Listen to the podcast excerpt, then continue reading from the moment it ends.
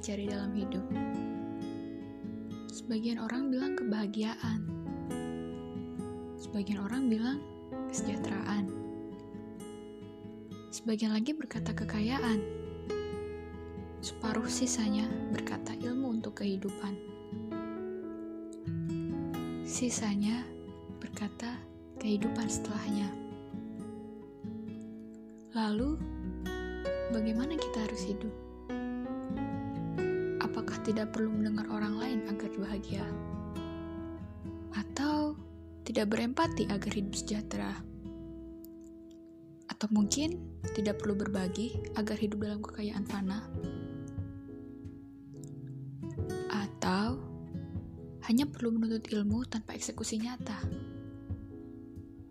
Atau hanya pasrah, berharap semuanya akan diberikan oleh Tuhan tanpa usaha?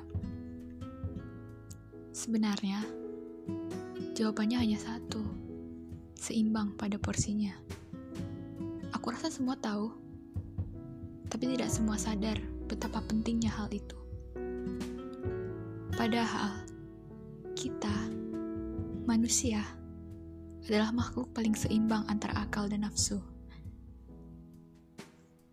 Kalau kamu saja tidak tahu hidup untuk apa, lantas bagaimana kamu akan hidup?